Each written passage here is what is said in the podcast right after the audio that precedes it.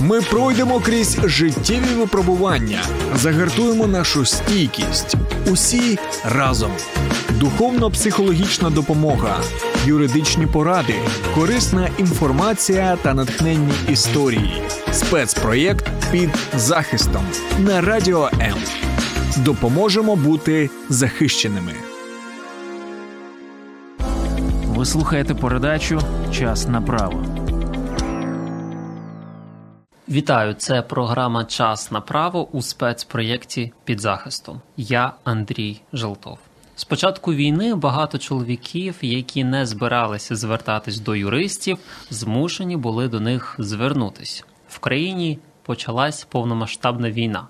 Переважна більшість чоловіків віком до 60 років це військовозобов'язані.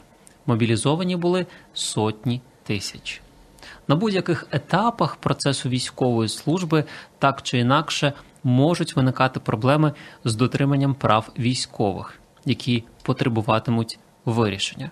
В цьому, зокрема, можуть допомогти юристи. Наша програма покликана пояснити, як юридично правильно діяти в різних ситуаціях. І сьогодні вона присвячена учасникам бойових дій та членів їх родин. Доєднуйтесь до нас в соцмережах. Нам приємно, коли ви лишаєте коментарі. Говоріть, що вас турбує і що було б цікаво почути. Для нас це правда важливо. Далі коротко про те, як нас знайти в соцмережах.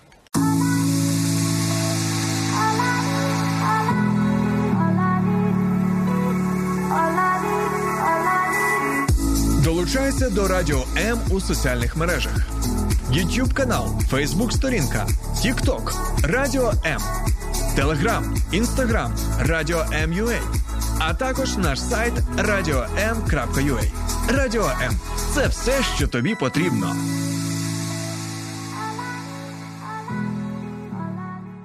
Яким сьогодні є попит на юристів серед військових? Уявіть, кожне четверте звернення, яке надійшло у 2020 році щодо надання безоплатної вторинної правової допомоги від учасників бойових дій та членів їх сімей, а також родин загиблих захисників і захисниць України. Як ви знаєте з минулих наших програм, безоплатна правова допомога це система, що гарантована і створена державою. Ви можете звернутись до юристів та отримати безкоштовні консультації. А в багатьох випадках ваші права також безкоштовно зможуть захищати в суді. Сьогодні розберемо різні проблемні ситуації, які виникають у військових. Пояснимо, як діяти.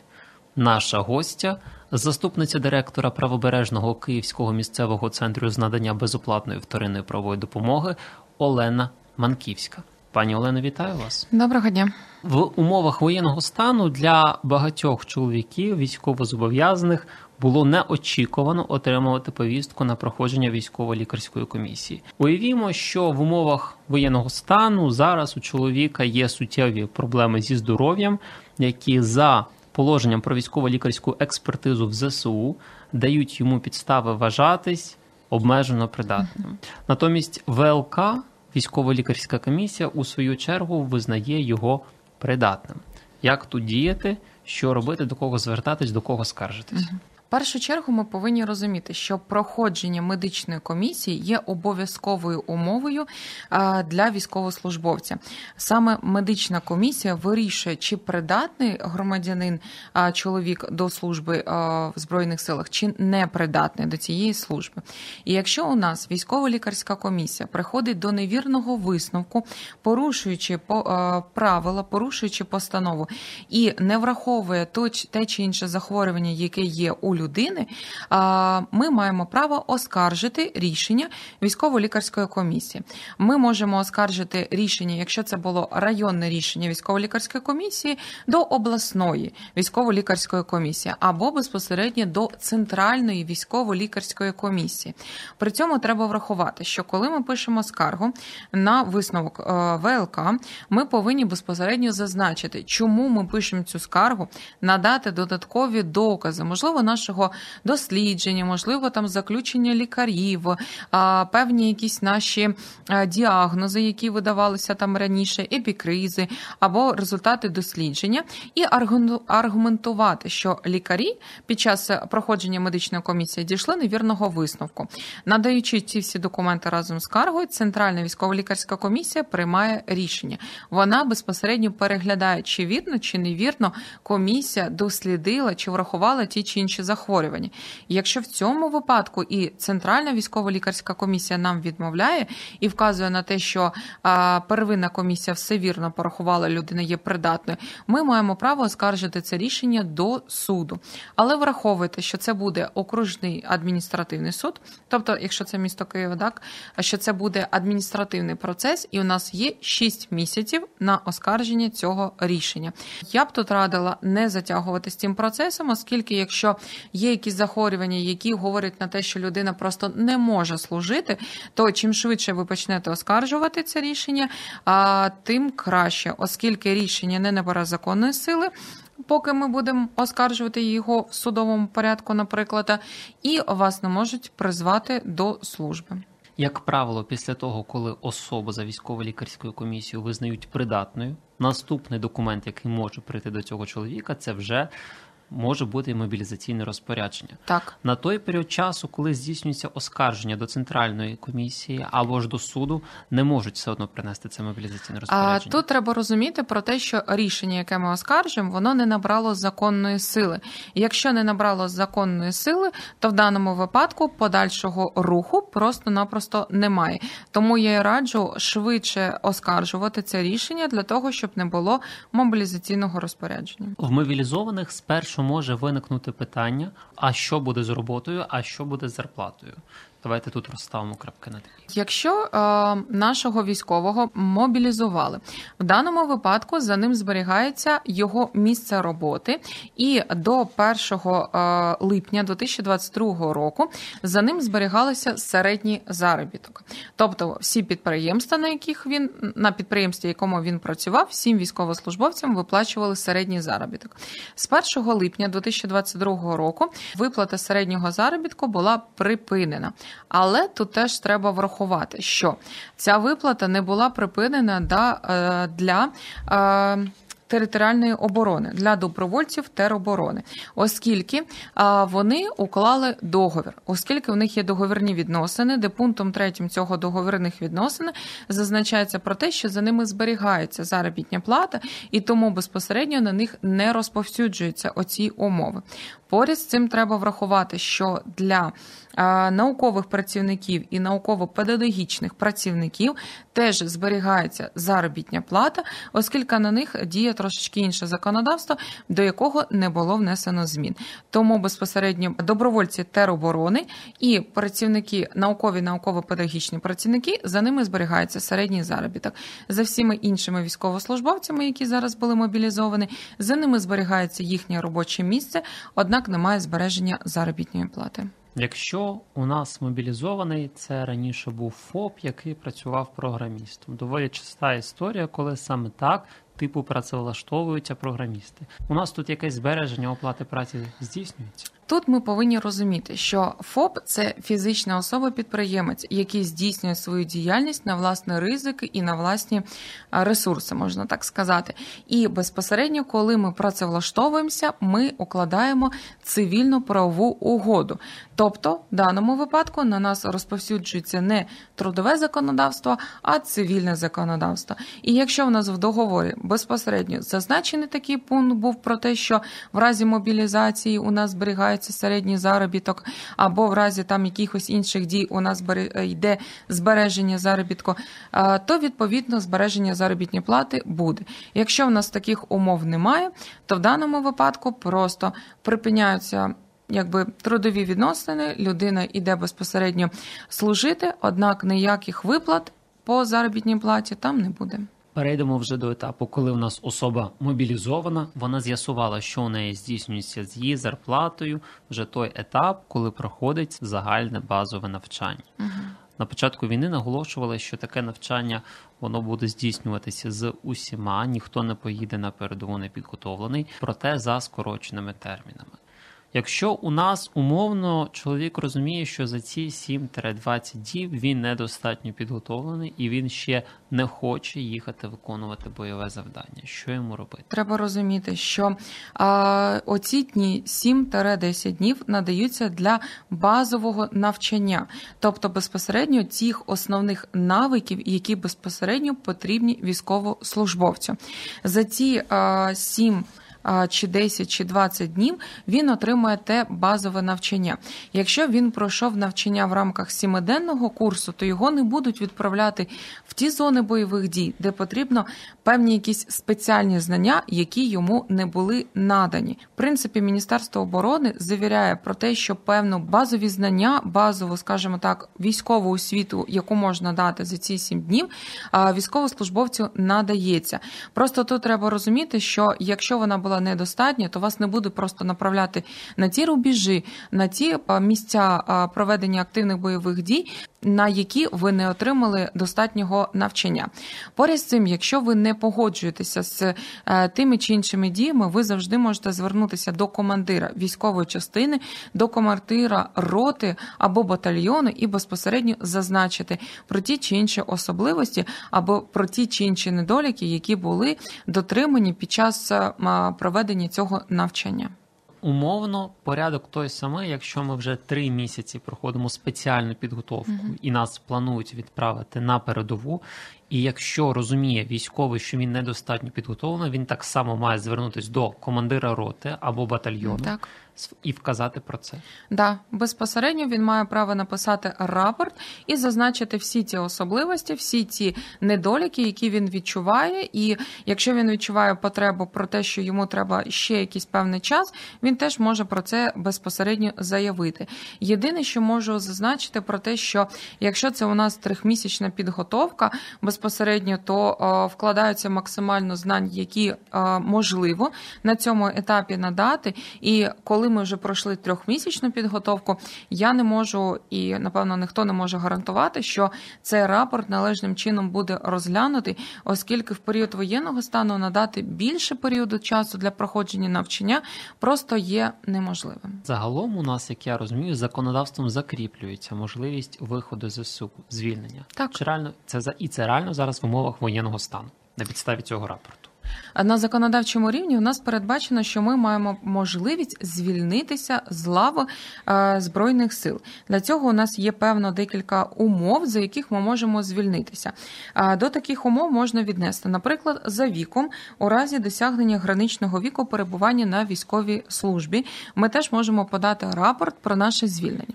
А таким ще моментом це є за станом здоров'я, але тут виключно на підставі висновку військово-лікарської комісії про непридатність до військової служби. Що в зв'язку з нашим станом самопочуття ми просто не можемо продовжувати військову службу. І на сьогоднішній день саме таке актуальна підстава для можливо там не актуальна, а саме така нагальна у більшості підстава звільнення з військової служби це за сімейними обставинами. І ті сімейні обставини, перелік їх є виключним. Вони чітко передбачені на законодавчому рівні. До таких підстав можна віднести з е, виховання дитини з інвалідністю першої або другої групи, а в зв'язку, наприклад, вагітністю е, дружини. А якщо вона є там, наприклад, військовослужбовцем і е, перебуває в декретній відпустці або завагітніла, в зв'язку з необхідністю здійснення опіки або піклування, наприклад, також в зв'язку не тільки опіка піклування, а наприклад, якщо ми повинні здійснювати догляд за особою, наприклад, там своїми батьками або батьками своєї дружини, в зв'язку з тим, що вони не можуть самостійно себе. Е, доглядати самостійно за собою слідкувати, але це тільки виключно тоді, коли є висновок е, е, медичної комісії про неможливість до самообслуговування. Також є ще підстави, це якщо, наприклад, з вихованням дитини і дитина хворіє на певну тяжку тяжке захворювання. Перелік цих захворювань теж чітко визначений на законодавчому рівні. Це у нас безпосередньо закон України про військову службу та військовий обов'язок, і безпосередньо є чітко передбачена постанова про перелік підстав звільнення з військової служби в зв'язку з сімейними обставинами, де чітко вказано оцей перелік підстав, які передбачають право на звільнення. Тобто, це чітко визначений перелік. Вліво-вправо ми на превеликий жаль з цього переліку піти не можемо. І якщо ми безпосередньо хочемо звільнитися з лав військової служби, ми повинні надати рапорт командиру військової частини і надати підтверджуючи документи, які говорять нам про те, що ми маємо право на звільнення. За вчинення адмінправопорушень військовослужбовці будуть нести відповідальність за статутом ЗСУ. Це буде дисциплінарна відповідальність у тих випадках, коли кримінальне правопорушення, кримінальний кодекс застосовується. Уявімо ситуацію, коли у нас військовий самовільно залишив військову частину. Що тут може бути в такому випадку? Яка взагалі санкція? І що найголовніше, чи має він право на захисника, чи має право на адвоката? Тому що коли, як ми говорили в попередніх програмах, здійснюється затримання цивільної особи правоохоронцем, автоматично повідомлятиметься система безоплатної правової допомоги.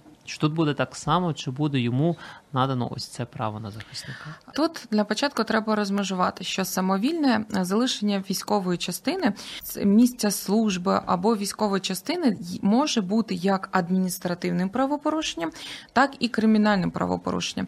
Все залежить від того підстави для залишення військової частини, і взагалі підстави, е, за яким відбулося це залишення. Тобто, якщо особа не могла просто дібратися до військової військової частини з шпиталю або безпосередньо з іншої місцевості, то в даному випадку може застосовуватися і адміністративна відповідальність, оскільки у людини не було такого прямого умислу, але були певні обставини. І коли ми надаємо ці певні обставини, що ми не могли дібратися, то в даному випадку ми можемо і уникнути взагалі цієї відповідальності. Якщо ми ухиля не самовільно залишили військову частину або там місце бойових дій в зв'язку з тим, що ми не хочемо служити в подальшому, то в даному випадку це вже у нас кримінальна відповідальність, і безпосередньо особа може бути притягнута до цієї кримінальної відповідальності.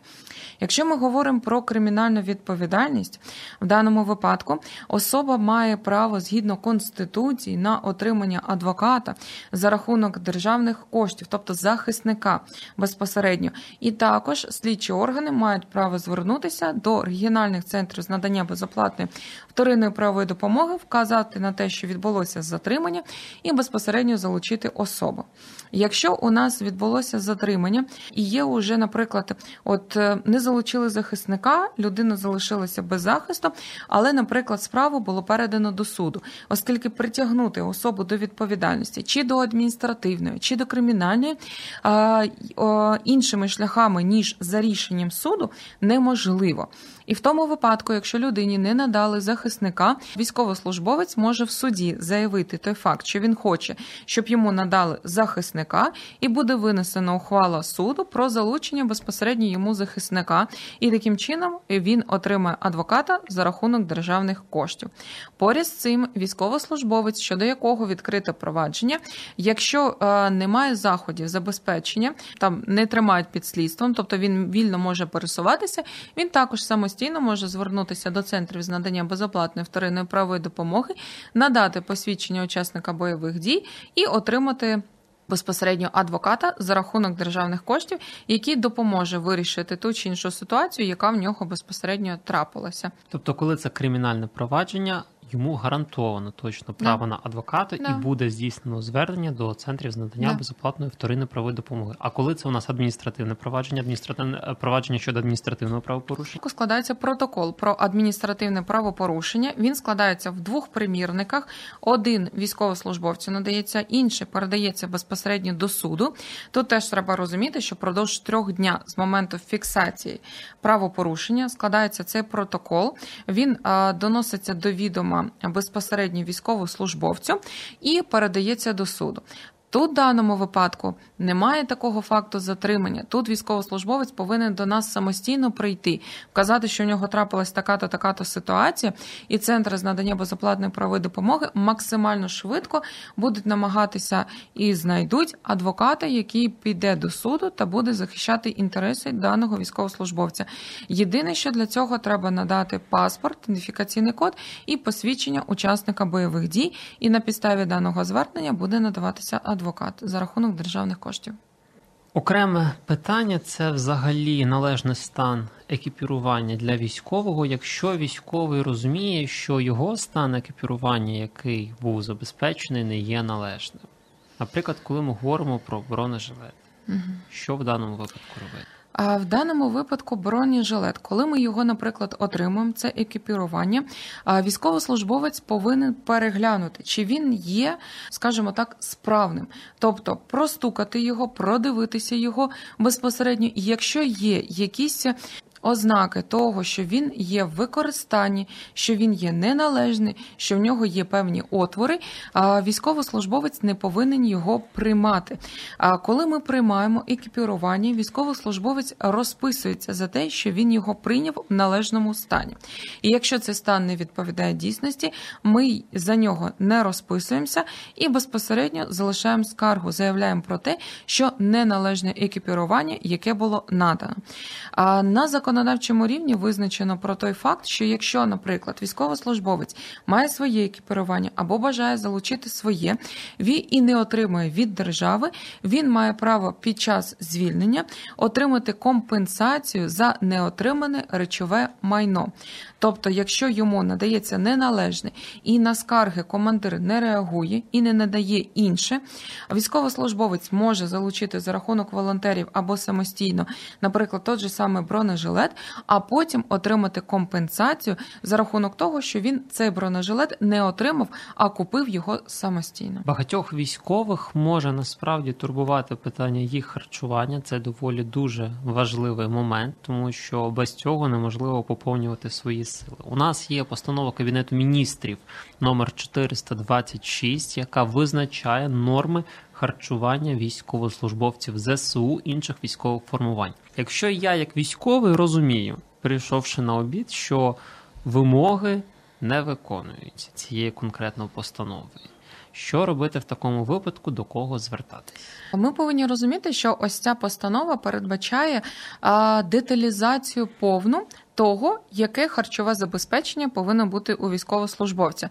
Там розписано повністю по грамам, скільки м'яса, скільки а, там риби, скільки безпосередньо овочів от повинен отримати військовослужбовець. Ми всі розуміємо, що це енергія для військовослужбовця, і він її повинен отримувати. Але якщо це польова кухня, якщо це передова, не завжди можна реалізувати військовослужбовця, це його законне право на отримання такого харчування. На даному етапі держава максимально намагається передати і забезпечити сухпайком, якщо це, наприклад, там передова, забезпечити безпосередньо військовослужбовців, але ми всі розуміємо, що не завжди це можливо. В даному випадку знову ж таки ми можемо залишити скаргу, ми можемо заявити, але тут можу сказати з практики, коли ось е, військовослужбовці звертаються, не завжди у них є така можливість, перебуваючи на передовій, залишити десь цю скаргу. Але ми завжди можемо зв'язатися з родичами і сказати: ну от є така проблема, будь ласка, там якось по можливості допоможи. І насправді, коли після декількох місяців війни родичі почали масово звертатися про те, що є неналежне забезпечення харчуванням, ця ситуація покращилася. Тобто почали більше надавати на харчування військовослужбовцям. Я не можу сказати, що 100% ситуація виправилася, але насправді родичі, коли залишали скаргу про те, що є неналежне харчування, в даному випадку ситуація покращилася. Тому, якщо є така можливість, да, звертайтесь до командира, говоріть, що є така проблема, вона буде поступово вирішуватися. Якщо такої можливості у військовослужбовця немає, звернутися. Просіть допомоги ваших родичів не передачою їжі, а безпосередньо залишення заявки, щоб на міністерському рівні, на рівні командування розуміли, що там є нестача, що там треба покращити це харчування. Варто віддати належне сьогодні волонтерам, які в тих місцях, де недостатньо їжі для військовослужбовців, швидко вирішують ці питання. Спасибі вам за це. Поговоримо щодо зарплат для військовослужбовців, які в нас сьогодні актуальні цифри, коли це зарплати, коли це доплати, що це може бути. Якщо ми говоримо про заробітну плату, то знову ж таки треба вказувати, що є наша ставка, яку ми отримуємо, є безпосередньо доплати за участь в активних бойових діях, є певні винагороди за певні бойові досягнення. Якщо ми говоримо про можна так сказати певну ставку, то це в рамках 30 тисяч гривень, коли безпосередньо військовослужбовець може отримати це разом із його грошовим забезпеченням та певними доплатами. Якщо ми говоримо про військовослужбовця, який безпосередньо приймає участь в бойових діях на передовій, до розмір заробітної плати стартує від 100 тисяч гривень.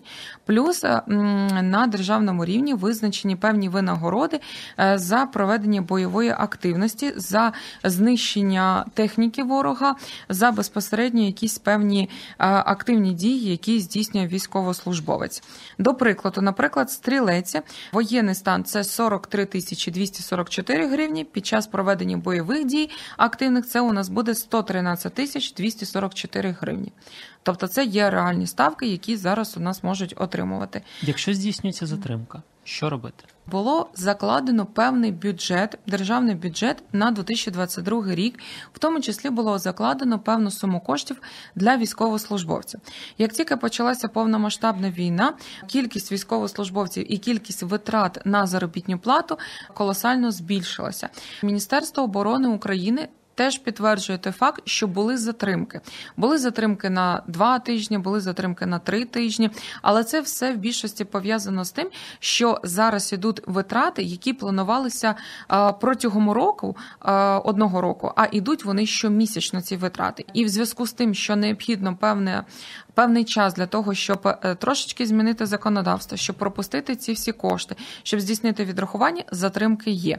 Але що тут можу сказати? Навіть якщо є затримка, навіть якщо є якісь певні невиплати, знову ж таки е, ми звертаємося до командира військової частини або до командира батальйона і зазначаємо про те, що є таке е, недофінансування. Також, якщо військовослужбовець ось за якийсь місяць не отримав, але потім, наприклад, звільнився, термін терміну звернення до суду або взагалі терміну за стягненням заробітної плати у нас не існує. Ми можемо хоч через рік, хоч через два, хоч через три звернутися або до суду, або до, до Міноборони, наприклад, і е, з тим, щоб нам виплатили недоотримані кошти, тобто нашу заробітну плату. Щодо юридичного статусу учасника бойових дій, такий можна отримати. Чому це важливо? Коли можна звертатися, хто може отримати е, статус? Да, це певне підтвердження тих заслуг, які ми отримали під час е, військової служби. Даний статус підтверджується посвідченням учасника бойових дій. Тобто зараз на даний момент видаються документи про безпосередню участь в проведенні цих бойових дій. А наступним етапом це отримання безпосередньо посвідчення. Зараз для військовослужбовців є наявна велика кількість пільг. Це пільги на житло, пільги на проїзд на оплату житлово-комунальних послуг. І ці всі пільги надаються на підставі посвідчення. Це є важливим, оскільки, коли ми отримали посвідчення, ми можемо далі користуватися цими пільгами. Для того щоб отримати статус учасника бойових дій, на даному етапі треба звернутися з Знову ж таки, рапортом до командира військової частини для того, щоб отримати це посвідчення. Командир готує всі безпосередні документи і звертається до міжвідомчої комісії при а, ті тому структурному підрозділі, в якому ми проходили службу. На комісії переглядається період, протягом якого ми приймали безпосередню участь в бойових діях, і на підставі цього нам надається а, підтвердження того, що ми приймали участь. Далі надається рішення про безпосередню участь, про те, що нам надається статуса учасника бойових дій. І далі ми вже звертаємося для отримання посвідчення учасника бойових дій. На даний час трошечки йде затримка з е, отриманням цих посвідчень, але безпосередньо, що військовослужбовці до 24 лютого 2022 року мають право на його отримання, що військовослужбовці після 24 лютого 2022 року теж мають право на отримання цього посвідчення. Тобто, це гарантія тих пільг, які у нас є. Тому посвідчення потрібно отримувати. Багатьом з тих, хто перебуває на фронті під час бойових дій, необхідна психологічна допомога. Після війни в людей формується посттравматичний стресовий розлад. Особливо це стосується тих, хто наразі перебуває на передовій. У цей період дуже важко справлятися з своїми емоціями самотужки.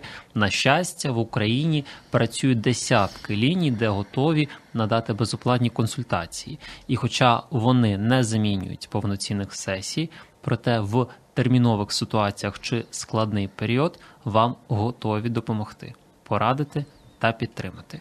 Є багато громадських організацій, які надають таку безкоштовну психологічну допомогу. А чи гарантується у нас державою така допомога, зокрема для учасників бойових дій? На законодавчому рівні, щоб саме це гарантувалося, напевно, зараз такого ще немає. А воно все в проектах, воно все вирішується. І на даний момент е, дякуємо всім організаціям, державним і недержавним, які безпосередньо взяли ініціативу на себе і допомагають у вирішенні цих е, питань. Насправді зараз дуже велика кількість таких організацій, які можуть надати е, психологічну допомогу військовослужбовцям і членам його родини оскільки військовослужбовець повертається додому, і його психологічний стан впливає не тільки на нього, але й безпосередньо на його дітей, на його дружину, на його батьків. Тому в даному випадку, якщо у нас є така проблема, у більшості ця проблема повинна вирішуватися комплексно сім'єю. На даний час багато організацій, наприклад, Дім ветеранів, Київський міський кризовий центр соціотерапія, офіс підтримки родини військовослужбовців. Вони всі надають безпосередньо психологічну допомогу військовослужбовцям. Це може бути як в телефонному режимі, це може бути безпосередньо, якщо військовослужбовець особисто приходить, спілкується і йому безпосередньо цю допомогу можуть надати безкоштовно. Тобто безпосередньо ці всі центри спрямовані на те, щоб допомогти військовослужбовцям. На даний момент якогось єдиного там центру державного, який би перенаправляв офіційно, такого немає. Але я думаю, що ця проблема після демобілізації наших військовослужбовців, після перемоги, ця проблема буде нагальною.